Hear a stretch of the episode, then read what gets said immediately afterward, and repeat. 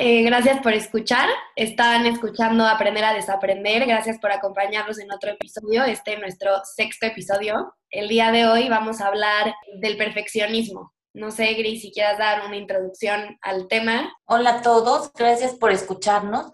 Eh, sí, hoy vamos a hablar de perfeccionismo, lo que tradicionalmente se define como la tendencia a tener eh, muy altos estándares o metas constantemente estrictas y que eh, una vez que las alcanzamos, las volvemos a, a elevar.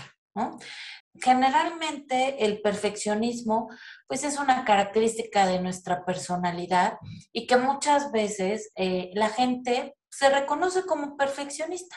¿Tú, Ali, te reconoces como una persona perfeccionista? Híjole, Gris. Creo que tú sabes que que sufro de ese, de ese tema. O sea, bueno, creo que relacionamos el perfeccionismo con algo positivo de cierta manera. O sea, desde pequeños es, es algo bueno, ¿no? Es que queremos hacer las cosas bien, es, es que nos comprometemos a, tratar de ser a lo mejor lo mejor en lo que hago o, o acabar las cosas a tiempo, lo que sea, ¿no? Ser lo relacionamos creo que con ser responsables y con ser pues exitosos de cierta manera, ¿no? A largo plazo. Pero creo que el perfeccionismo puede llegar a ser sumamente dañino para nosotros. Yo en lo personal me considero una persona muy, muy, muy, muy perfeccionista. Este es algo que desde chiquita los maestros les decían a mis papás y que conforme fui creciendo, pues fue afectando mucho la manera en la que yo me veía a mí misma. Creo que afectó muchísimo mi autoestima, afectó muchísimo pues, la, la, imagen que tenía de mí misma y las presiones que me ponía a mí misma. Creo que es algo que he tenido que aprender a, manejar mucho porque pues fue fuente de, pues, de mucha ansiedad. Yo creo que tuvo que ver mucho con mi depresión porque pues tenía unos estándares y presiones acerca de mí misma que no eran sanos para mí. Pues, creo que tenemos como una idea del perfeccionismo incorrecta, ¿no? Como que no entendemos bien lo que es y cómo puede afectarnos. Claro, eh, qué bueno que lo mencionas, ¿no? Porque el perfeccionismo eh, potencialmente tiene los dos, cualidades positivas y negativas, ¿no? Porque eh, depende del nivel de autocrítica que tengas, el estrés que percibes y las preocupaciones acerca de tus errores. Eso hace una gran diferencia entre un perfeccionismo más positivo, o sea, orientado a metas y un perfeccionismo negativo que lastima tu autoestima. ¿Por qué? Porque eh, el perfeccionismo, como yo les decía, es una parte de nuestra personalidad, ¿no? Pero también es un fenómeno eh, este, multidimensional, porque yo puedo tener ciertas características, o sea, que yo misma defino como eh, a yo quiero ser perfecta en esto, como, no sé, ser una atleta de alto rendimiento, ah, bueno, yo quiero ser la mejor en el patinaje, como tú, en natación, en tenis, y todo esto eh, yo me voy estableciendo metas y me voy eh, generando ciertos comportamientos orientados al perfeccionismo. Pero también puede ser que yo tenga otras eh, dimensiones del perfeccionismo establecidas por la presión que siento, ¿no? De mi familia, de mis amigos o del ambiente social. No, no puedo hacer eso, no, no puedo decir eso, siempre tengo que cumplir con estas características. Y esto hace que podamos entender el perfeccionismo desde una forma intrapersonal y una forma interpersonal, que donde yo voy adaptando lo que yo deseo para mí, pero también lo que los demás esperan de mí. Incluso, bueno, pues a veces tenemos familias que funcionan, toda la familia, de forma muy perfeccionista, ¿no? ¿Qué pensarías de eso? Eh, pues yo creo que esa es mi familia, un poco. este, con mucho amor, se dice esto con, con mucho amor, pero creo que todos a nuestra manera este, tenemos una personalidad bastante perfeccionista y creo que todos nos gusta como, no complacer, pero como quedar bien con la gente, hacer las cosas bien, no decepcionar. O sea, todos tenemos como muy esa mentalidad de, si voy a hacer algo, lo voy a hacer lo mejor que pueda. Y que eso es algo que yo le agradezco muchísimo a mi familia porque me ha dado, o sea, me ha formado y me ha hecho la persona que soy hoy y lo agradezco muchísimo. Pero creo que lo llevamos un poco a un extremo y creo que nos damos cuerda en mi familia un poco este, con eso yo en especial desde muy chiquita fui muy así y como tú dices, creo que es algo que viene en la personalidad, que muchas veces los papás ni lo notan, ¿no? Si tienes un papá que siempre ha sido muy centrado en metas y te inculca eso, pero tu personalidad ya es sumamente perfeccionista, pues no es una gran mezcla a largo plazo. O sea, se, se, vuelve mucha presión porque aparte la persona que te está tratando de motivar no se da cuenta que está pues poniéndote muchísima presión que se va acumulando y que llega un momento en tu vida que ya creces, que, que se vuelve muy pesada, ¿no? O sea, creo que cuando somos chiquitos va un poco más por buenas calificaciones o por portarme bien o por... Pero llega un momento, a mí me tocó pues como a los 18 más o menos cuando tuve que dejar el patinaje, ¿no? Que se me derrumbó todo y, y estas expectativas que tenía de, de mí misma, ¿no? Y este perfeccionismo de lo que iba a hacer y lo que iba a lograr y lo que pues se me cayó y empezó a jugar conmigo pues muy a mi contra el, eh, pues este perfeccionismo que tenía porque pues estaba deshecha, ¿no? Entonces era... el... tus planes iniciales totalmente rotos y bajo la influencia, esto que dices de, de los papás, pues sí, probablemente eh, si tú funcionas eh, con metas y con estándares altos, no te das cuenta que todo el tiempo los aplicas a tus hijos, ¿no? Porque es parte del modelamiento parental o social que tenemos que hacer los papás, ¿no? Y claro, pues eso tiene que ver con nuestros estilos de parentaje, o sea, la forma en la que yo creo que tengo que educar a mis hijos, que en todas las familias es diferente y es muy respetable, pero también con la presión que sentimos socialmente de hacer lo que tenemos que hacer y de llegar a nuestras metas.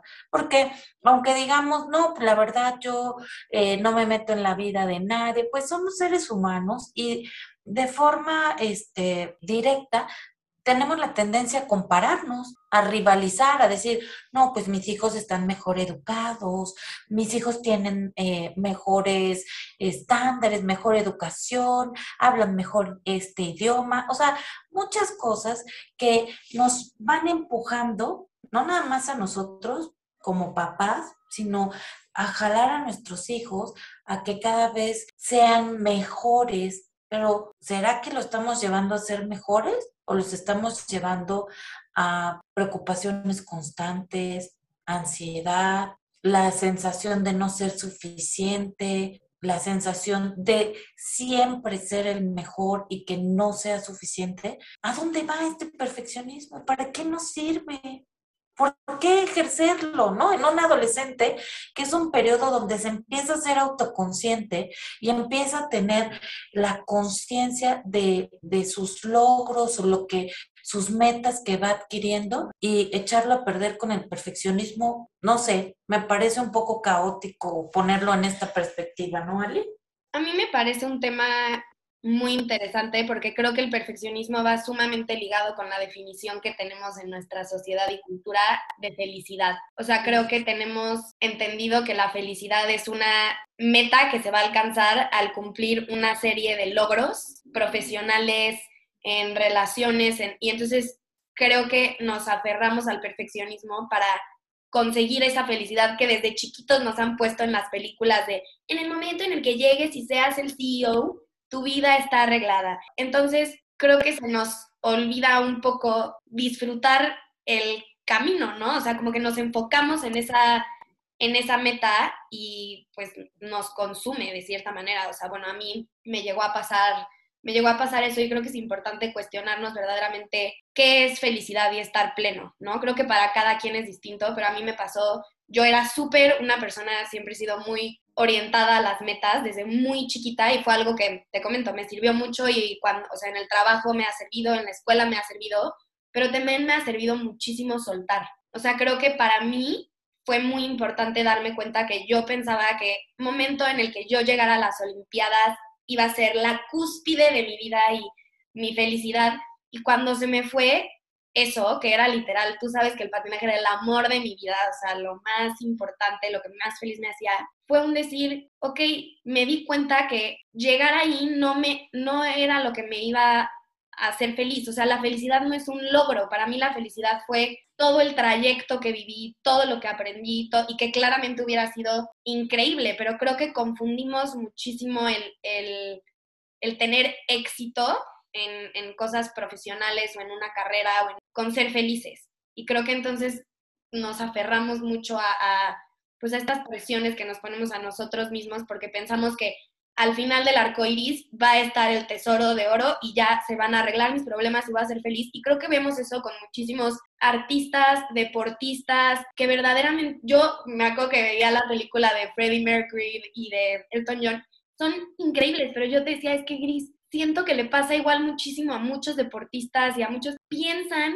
que van a llegar a ese momento y dejan todo en su vida y es padrísimo ser comprometido y admiro muchísimo y se me hace increíble todo lo que la gente sacrifica por el deporte y, y wow, pero llegan a ese momento y creo que como nunca trabajan en lo que verdaderamente tienen como pues lastimado de heridas de la infancia o alrededor de su carrera, de la autoestima, nunca lo trabajan y piensan que cuando lleguen a la cima se va a terminar y creo que es muy fuerte esa realización de, no, o sea, estoy hasta arriba gracias a mi perfeccionismo y estoy miserable. O sea, claro, o, o, también el costo del privilegio, ¿no? O sea, esto que dices, ¿cuántos eh, deportistas de alto rendimiento, cuántos estudiantes de altísimo rendimiento académico explotan este perfeccionismo en el sentido de decir, bueno, yo tengo el privilegio de estar aquí y tengo que llegar.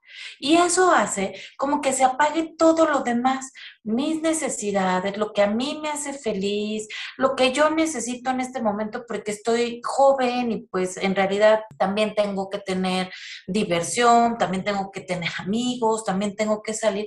Y todo eso llega a sacrificarse por llegar a la meta, ¿no? Y qué bueno que haya gente tan comprometida y qué bueno que haya gente que lo logre.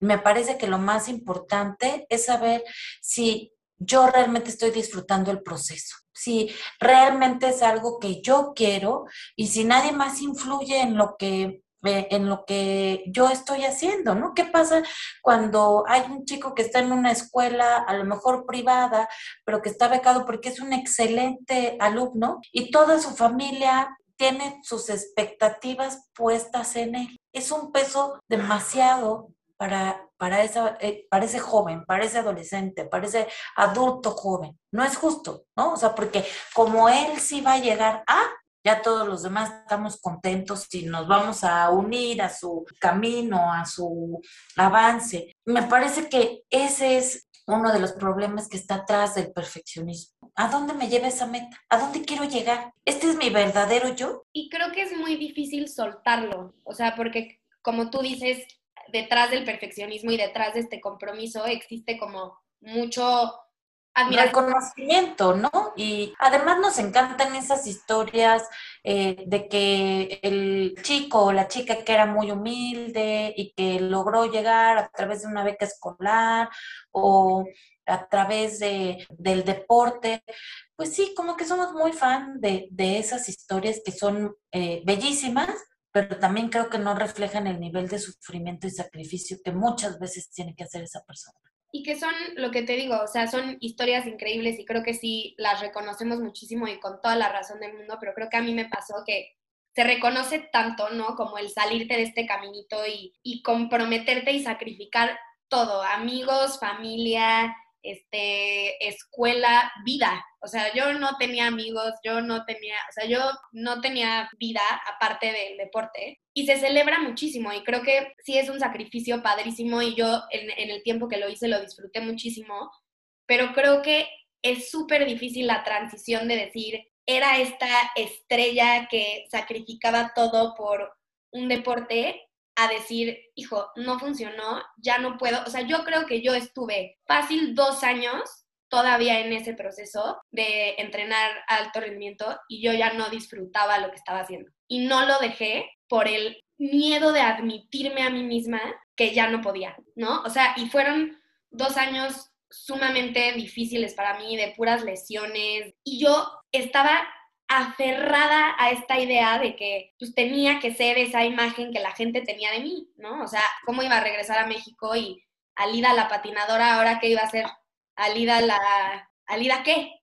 Y creo que eso es también lo que rápido, nada más como el encontrar en el proceso, aparte de disfrutarlo, ¿no? En, ya sea en una carrera, en un deporte, en lo que sea, en una relación, el encontrar balance, porque creo que es algo que yo te dije cuando terminó todo y empecé a ir contigo y como que empecé a reflexionar, que no podemos depender totalmente de algo, ya sea un trabajo, un deporte, una persona, un... porque se te va y te quedas sin nada, ¿no? Y creo que es algo muy importante para el deporte, para el trabajo, porque se acaba y volteas hacia atrás y dices, y ahora, perdón, ¿qué carajos hago? Exacto. Es ahí donde el perfeccionismo eh, pierde las metas orientadas a un objetivo. ¿No? Yo creo que sí es muy importante decir que el perfeccionismo puede florecer mucho más en, en círculos mucho más competitivos, ¿no? Claro, un atleta de alto rendimiento es mucho más competitivo. Escuelas de alto nivel académico son mucho más competitivas.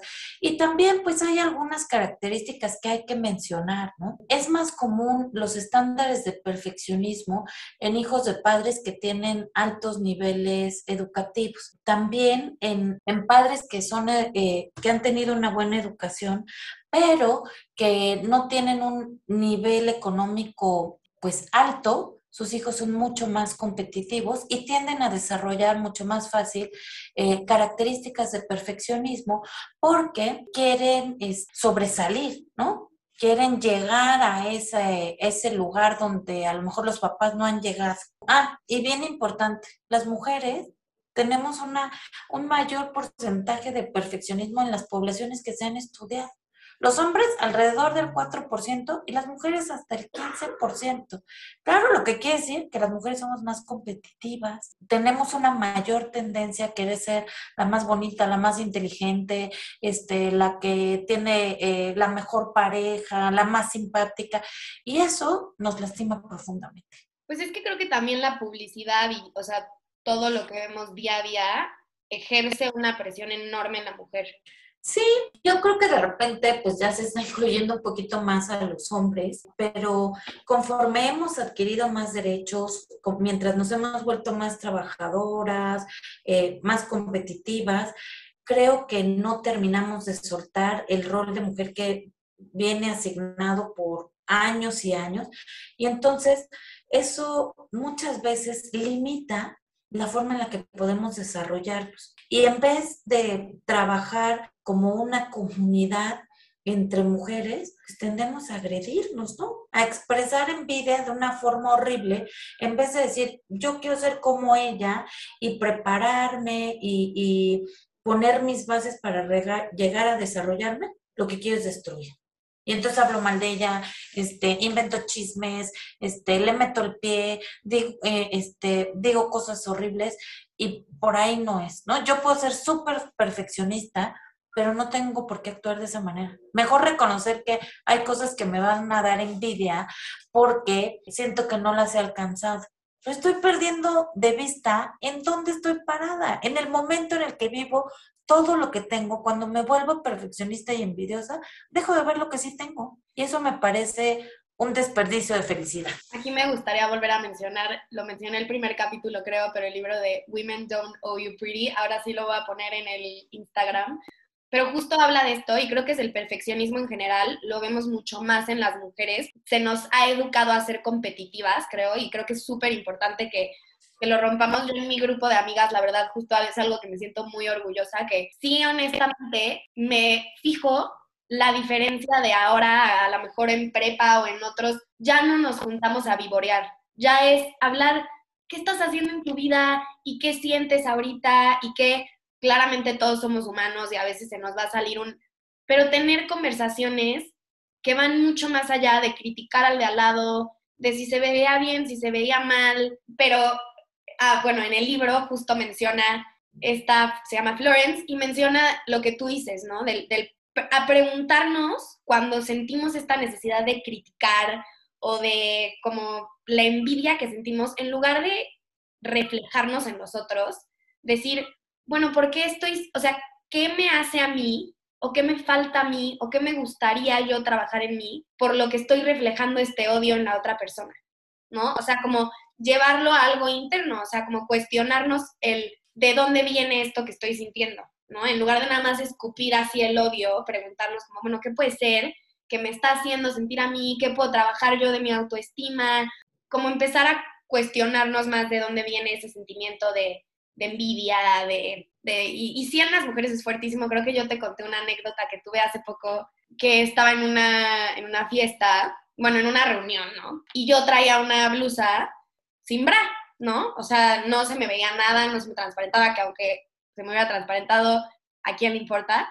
Y salí de la reunión y estábamos abajo, mis amigas y yo, y una niña hizo un comentario, el comentario de los más machistas que he escuchado, que claramente yo me había puesto esa ropa porque quería algo con, con el niño que nos había invitado, pero de una manera, o sea, y yo ardía por dentro porque decía, es que no es posible que entre mujeres, o sea, que nos quejemos de esto, pero que entre mujeres seamos quienes lo propiciamos. O sea, mis respetos, me mandó una disculpa y todo reconociéndolo y así, pero que sí dije, está muy cañón cómo tenemos que apoyarnos entre nosotras en lugar de estar tirándonos piedras. Está, es suficientemente difícil el panorama y, y el, lo tóxico que se nos ha educado a hacer entre nosotras como que para, para que nosotros seamos quienes estemos empezando ese ciclo otra vez.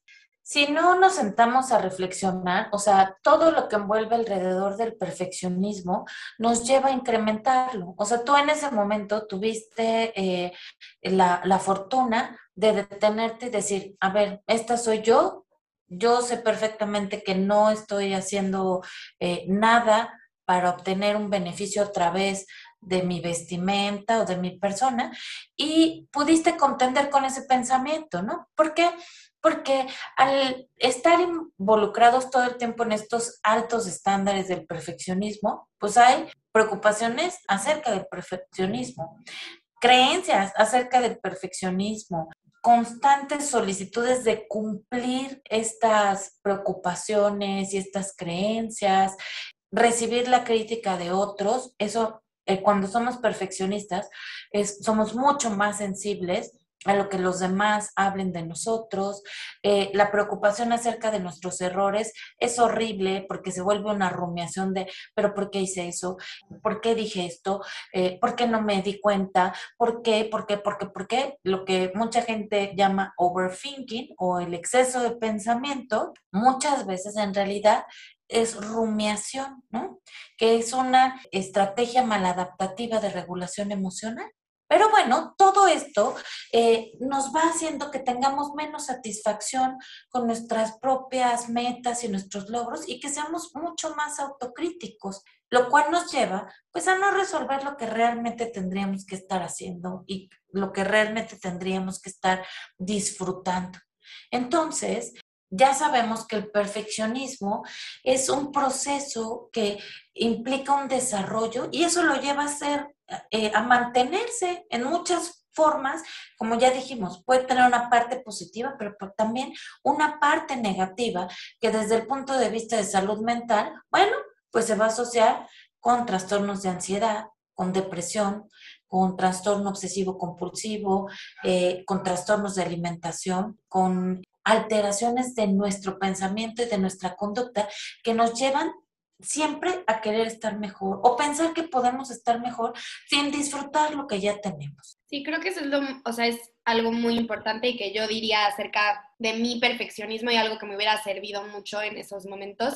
Voltear a verme y decir, estoy bien con lo que tengo ahorita y en este momento, ¿no? O sea, como el, el reconocer que tenemos muchísimo. Y claro, hay cosas que nos gustaría mejorar y que nos gustaría trabajar, pero el no vivir esperando, no esperar un momento específico para ser felices, porque creo que cometemos mucho ese error, ¿no? Cuando sea flaca, ¿no? A mí me llega a pasar, y cuando logre esto, y cuando tenga esto, nunca vamos a ser felices si estamos esperando el momento para ser felices. Así es. Y bueno, que entendamos el potencial daño o la potencial destrucción que puede tener el perfeccionismo en nuestra vida, ¿no? Como ser totalmente paradójico. Yo esperando tener buenos resultados y, y terminar destruido mis sueños y mis metas porque lo manejé de una mala forma, ¿no? O sea, cuando nosotros enfocamos al perfeccionismo eh, desde el punto de vista de la motivación para lograr algo, para practicar, eh, para ser mejor en un deporte, para llegar a, no sé, a un grado académico eh, mejor, bueno, pues cuando me enfoco en esta motivación y mi autodeterminación, eh, probablemente eso haga que mi perfeccionismo funcione de forma positiva, ¿no? Siempre y cuando vaya logrando mis metas y manteniendo mi ego estable, ¿no? Sin una crítica excesiva, sin pensar que solamente si lo logro soy valioso y pues desafortunadamente esos son factores difíciles de balancear si no tengo una buena orientación, ¿no? Porque el perfeccionismo siempre me va a hacer creer que puedo hacer más. Es mañoso, ¿no? O sea, el que se disfraza muy bien el perfeccionismo. O sea, y claro, muchas veces también qué bueno que dices esto que se disfraza, porque también puede ser un motivador para abandonar las cosas que yo creo que es algo que se nos estaba eh, yendo, ¿no? O sea, como no lo estoy haciendo perfecto, ya no lo voy a hacer más. O por el miedo a fallar, ¿no? Exacto. O sea, soy tan perfeccionista que si veo que no voy a ser el mejor o, hacerlo perfecto, pues mejor lo dejo. Claro, y muchos de los pacientes perfeccionistas tienen lo que se llama procrastinación, que es ir posponiendo hacer las cosas por miedo a fallar. En una de esas, pues yo puedo decir que ya no lo hago porque descalifico todo lo que previamente he logrado. Entonces, si no tengo el reconocimiento social, si no estoy eh, eh, en el lugar que yo me quiero ver, si no tengo, no sé, las calificaciones, el puntaje o lo que sea, pues como que eso me hace perder la motivación, ¿no? O sea, me hace perder la capacidad para disfrutarlo, para retarme y para apegarme a lo que realmente quiero lograr. Y termina generando muchísima ansiedad al final del día, ¿no? O sea, creo que es este círculo vicioso de decir, no lo quiero hacer porque me da tanto, tanto miedo fallar y no hacerlo como sé que lo debería hacer o como yo esperaría que lo tengo que hacer o mi familia esperaría que lo tengo que hacer. Entonces, mejor es, tanto el miedo que te frena a poder hacerlo, ¿no? Y entonces ahí entra la ansiedad de lo tengo que hacer y no puedo, o sea, se mezcla como un sinfín de trabas que solo terminan dejándote sumamente ansioso y muchas veces no haciendo cosas que eres perfectamente capaz de hacer por el miedo de, fallar o de decepcionarte a ti mismo. Eso me pasa mucho. Y creo que lo mejor es centrarnos en los aspectos positivos, ¿no? Si esto mejora mi salud, si realmente lo estoy disfrutando y se asocia con mejores resultados físicos y psicológicos, creo que estoy enfocando bien el perfeccionismo. Si lo estoy centrando en metas, no sé, como de peso, de apariencia, si eso me lleva a tener un pobre eh, funcionamiento emocional, no hay ningún beneficio en mi salud eh, física ni en mi bienestar, entonces no lo estoy enfocando de la forma correcta. Claro, lidiar con él, ¿no? Que de cierta manera, como tú dices, es parte de la personalidad de muchos, yo soy una de esas personas, y aprender a decir, bueno, lo voy a aprovechar o bueno, lo voy a canalizar en cosas positivas, ¿no? A veces cuesta mucho trabajo porque a veces lo carcome a uno, pero es, es encontrar maneras de utilizar pues este como característica de nuestra personalidad para pues utilizarla de una manera, como tú dices, positiva. Sí, el ser perfeccionista no necesariamente se debe asociar a, un, a una connotación negativa, ¿no? La verdad, la mayor parte del tiempo reconocemos el perfeccionismo como algo que nos gusta, sobre todo en la gente con la que trabajamos o, en la gente que, confiamos para encargarle un trabajo, nos encanta que sea perfeccionista, porque sabemos que las cosas van a estar eh, muy bien hechas, que hay un alto nivel de eficiencia. Y generalmente eso es lo que refuerza más las conductas perfeccionistas. Nuevamente, repetimos, Si lo que estoy haciendo me genera un mayor bienestar, lo estoy disfrutando, y hay eh, gratificación o satisfacción para mí y para mi, mi bienestar emocional y físico bien orientado. Si no, si no lo estoy disfrutando, si lo estoy sufriendo, si todo el tiempo me estoy comparando, si me lleva a motivarme o a, a acerca de exigirme más o a descalificar lo que hago, no, no estoy orientándolo de una forma positiva y eso puede lastimar mi autoestima. Mejor buscar otra forma de enfocar. Pues bueno, muchas gracias por escuchar nuestro sexto capítulo. Agradecemos mucho que, pues, que semanalmente estén acompañándonos en estas conversaciones y ojalá les sirva y pues puedan sacar algo de este capítulo que los ayude a ustedes a vivir mejor y poder disfrutar más su vida.